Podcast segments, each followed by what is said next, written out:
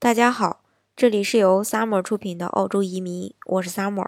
欢迎大家在听节目的同时发弹幕、写评论。想了解更多移民资讯，请添加微信幺八五幺九六六零零五幺，或关注微信公众号“老移民 Summer”，关注国内外最专业的移民交流平台，一起交流移民路上遇到的各种疑难问题，让移民无后顾之忧。今天呢，给大家分享的内容呢是澳洲移民新政策出将会出台，技术移民和投资移民呢或受影响。二零一六到二零一七一七财年呢还有不到三个月，据悉呢，澳洲政府正在就制定未来的澳洲移民政策进行收尾工作。澳洲移民新政策声明将在下个月公布的财政预算案中见分晓。从各项报告来看呢，削减澳洲移民数量也行，也可能呢会成为一成为一种可能吧。另外呢，针对澳洲移民的英语水平呀、技术移民、投资移民的条件、签证费用等等，都可能会有一系列的改革。首先呢，澳洲城市规划落后于一个移民的增长。根据报道呢，在澳洲新移民政策。声明发布前，澳洲联邦政府已经花了一年多时间就移民水平做出决定。同一段时间里呢，澳洲生产力委员会也发布了澳洲移民引入量报告。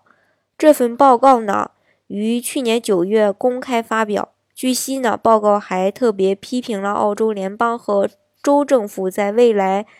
未能投资城市规划来容纳抵达人口的前提下。大肆的引入移民，近几个月以来呢，由于澳洲住房市场的高定高定价的一个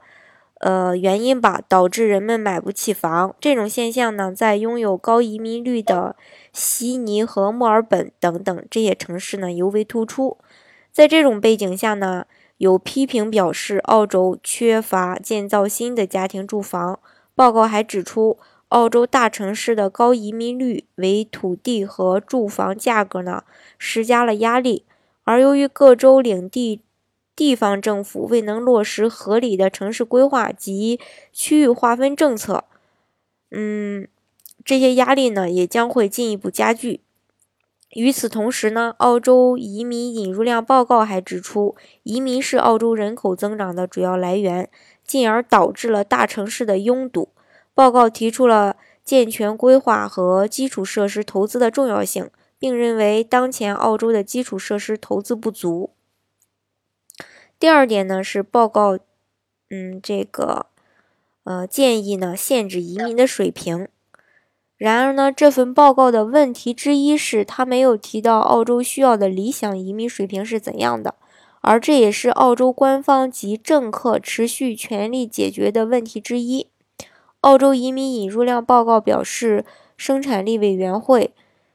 他们的这些观点呢，就是这个澳洲移民和人口水平是没有最佳状态的。尽管如此呢，报告提出了众多意见和建议，并指出，如果当前这一这一项具有历史性的移民水平继续下去呢，澳洲人口将在二零六零年前增长到大约四千万人。第三一点就是澳洲移民条件或在改革。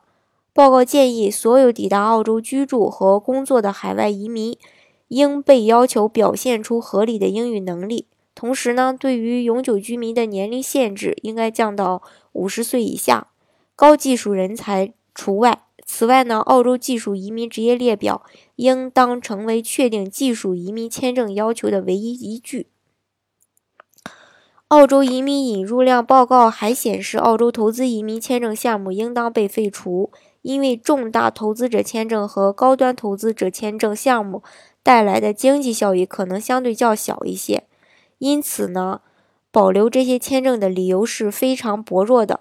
此外呢，报告指出，澳洲签证费用是呃这个必须的，并且澳洲政府财政收入呢也会嗯。